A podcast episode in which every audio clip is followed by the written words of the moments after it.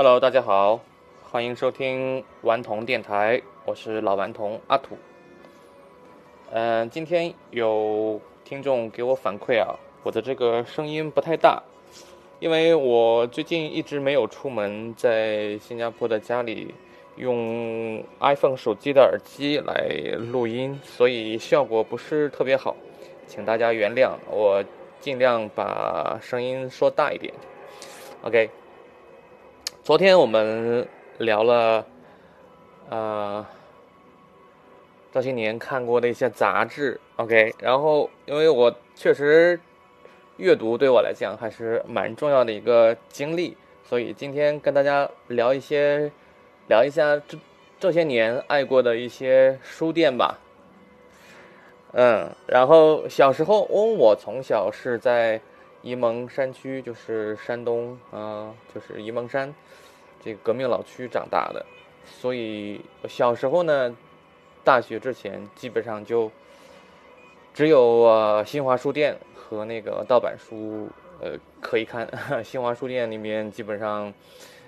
嗯，每周都要去一次吧，看看有什么新书啊之类的。小时候嘛，就就看跟故事相关的是吧？各种三百六十五页啊，什么印象比较深刻的，其他的说实话不太记得了。当然，印象影响最大的还是高中的时候买过那本周国平的《人与永恒》嗯、对于我的哲学启蒙意义还是挺大的。我觉得新华书店，我觉得包括到了后来到了去青岛读大学，因为那时候青岛有一个书城嘛。嗯，就是那时候啊，这种零售还是比较中心制的啊，就是一一个书城来统一管理。书城还是新华书店旗下的吧，应该是，就是规模特别大，就把所有的书都放里面。然后我自己比较喜欢去逛的，还有一个是在，嗯、台东台东后面，那时候有一个图书的批发市场，那个书就比较便宜了。有点像现在电商能够买到的书的价格，因为那个时候比较穷，每个月我记得那时候九七年到零一年我读大学，那个时候每个月有大概三四百块钱的生活费，出去吃饭大概有个百十块钱吧，出去买磁带、买 VCD，基本上就买书这些基本上就没钱了，所以都得省着花。啊、那个时候要听很多的独立音乐，要听这个磁带、听打口袋什么的，还挺花钱的。后来去了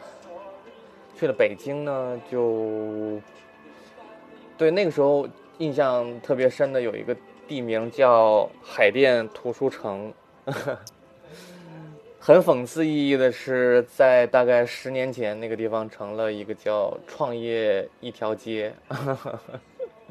从一个极度理性啊、冷静的一个阅读的空间，变成了一个最疯狂啊、最这个，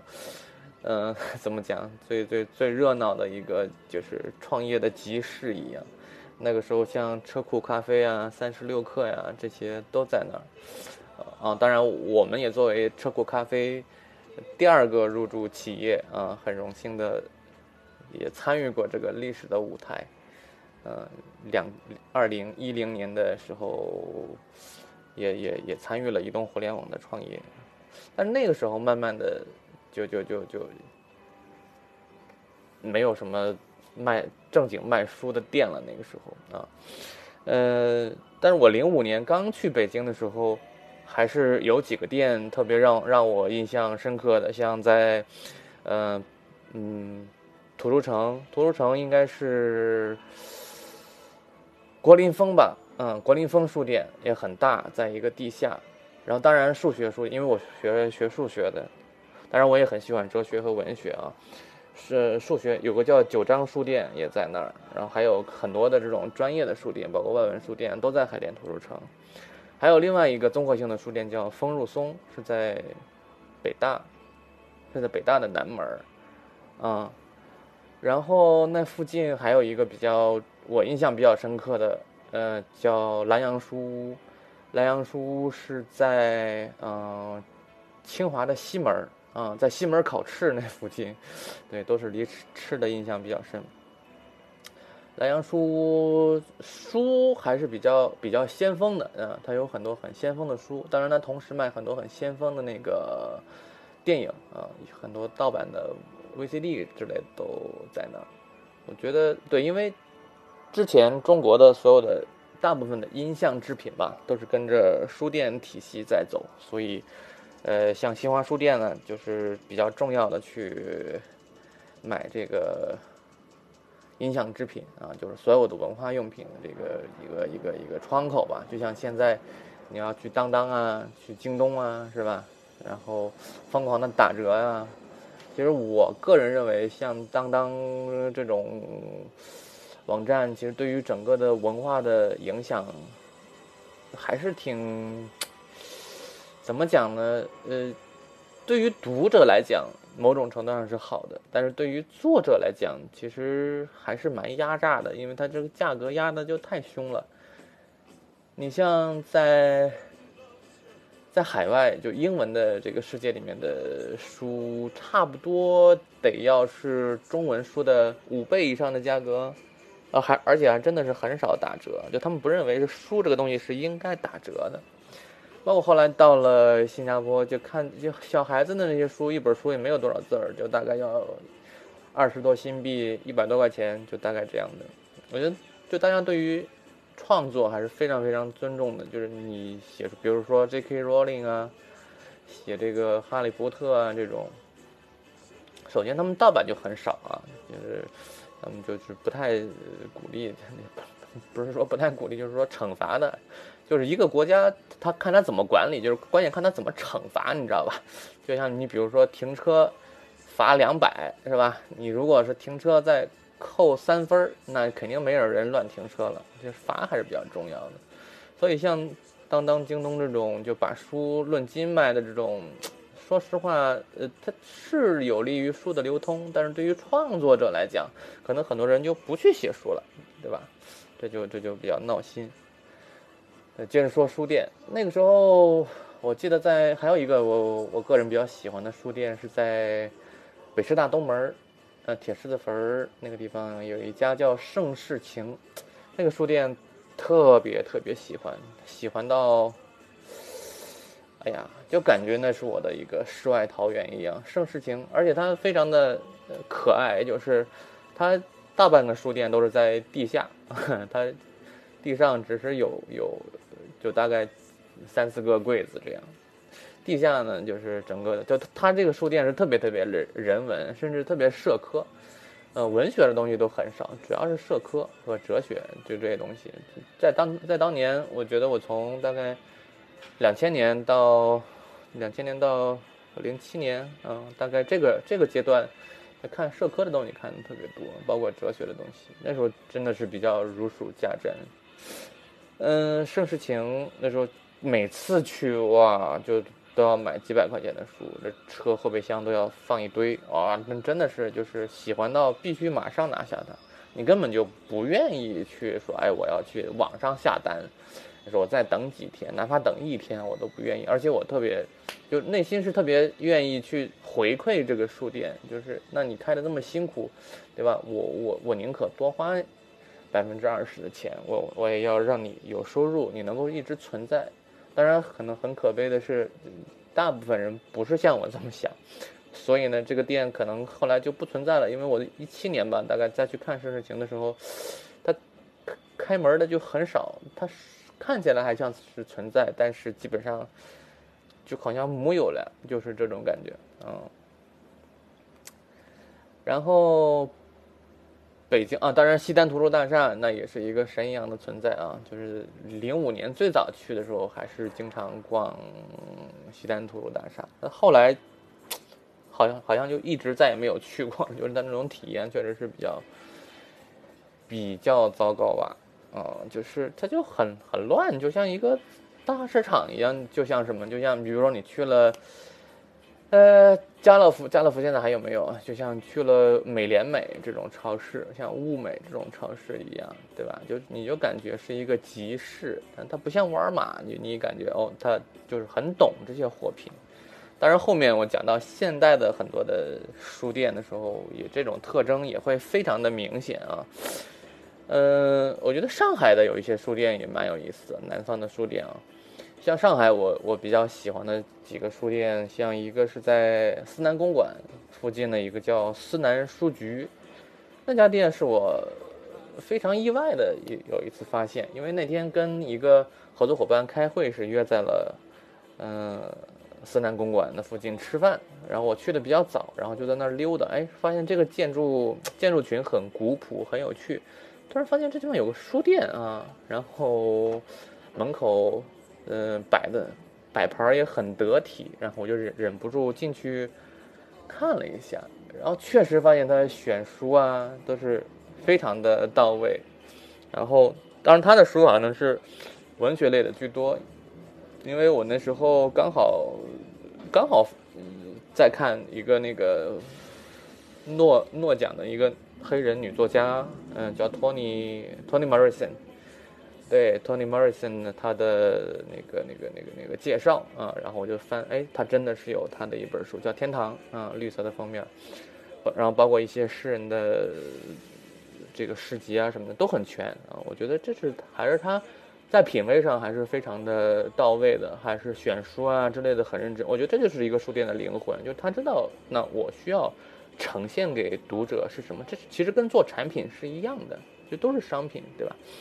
那你你不能说我表现出来我很无知，是吧？我表现出来无知意味着什么呢？就意味着那你只是去看一个啊排行榜嘛，对吧？现在的这个噪音是新加坡上空经常飞过的这个战斗机啊，他们经常有战斗机，应该是给这个人民呃呃鼓劲儿用的，是吧？就是相信国家，相信政府。啊，还挺有意思的，对，思南书局，嗯，然后，呃，这是我自己逛到的，然后后来我跟几个朋友吃饭的时候聊起来，我说，哎，我说我特别喜欢这个书店，然后马一木和刘导就给我推荐说，哎，还有另外一家书店也很有趣，叫呃衡山合集，在徐家汇，然后刚好我我那个第三天吧，要要要要飞飞新加坡了，然后我就头一天的下午就刚好也是。路过啊，徐家汇那边去了衡山合集。衡山合集呢，这个店也比较雅致，它总共有三层，第三层主要是唱片啊，然后还有一些工艺品啊之类的。啊，一二层是书籍，呃，也是非常的人文啊，非常的人文。然后在里面我还是挑到了两本非常喜欢的书，一书一本是阿巴斯的诗集，阿巴斯是啊伊朗吧，伊朗的。非常著名的导演啊，当然我我个人更喜欢他的诗，他上一本诗诗集叫《随风而行》，呃，大概是我十五年前买的吧，零五年刚到北京，就大概是那个时候买的。他就是那种非常非常短的诗，有点像日本的那种那种短句啊，非常喜欢。然后这次又买了他新的一本新的一本呃短诗的这个。集子，嗯，也非常喜欢。然后另外一本就是杜尚的这个语录啊，也很喜欢。然后第二天在在在在飞机上就把这两本书吃掉了啊。然后南方我还有一个特别喜欢的一个书店的业态，就是诚品书店。嗯，诚品书店呢是一家台湾的品牌，应该它现在在中国大陆有两家店，一家店在苏州，一家店在深圳。据说现在在日本也已经开了，啊，这是非常了不起的壮举。嗯，一家中国人啊，华人开的书店能够开到日本去，呃，第一说明了这家书店的能力很强，运营能力很强，选品的能力很强。第二就是日本这个国家对于书店的包容度是非常非常高的，就是你在日本开书店。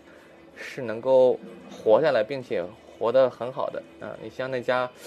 什么屋啊？我我不太会念，冤屋还是什么屋？那个书店，那就确实是很牛逼啊！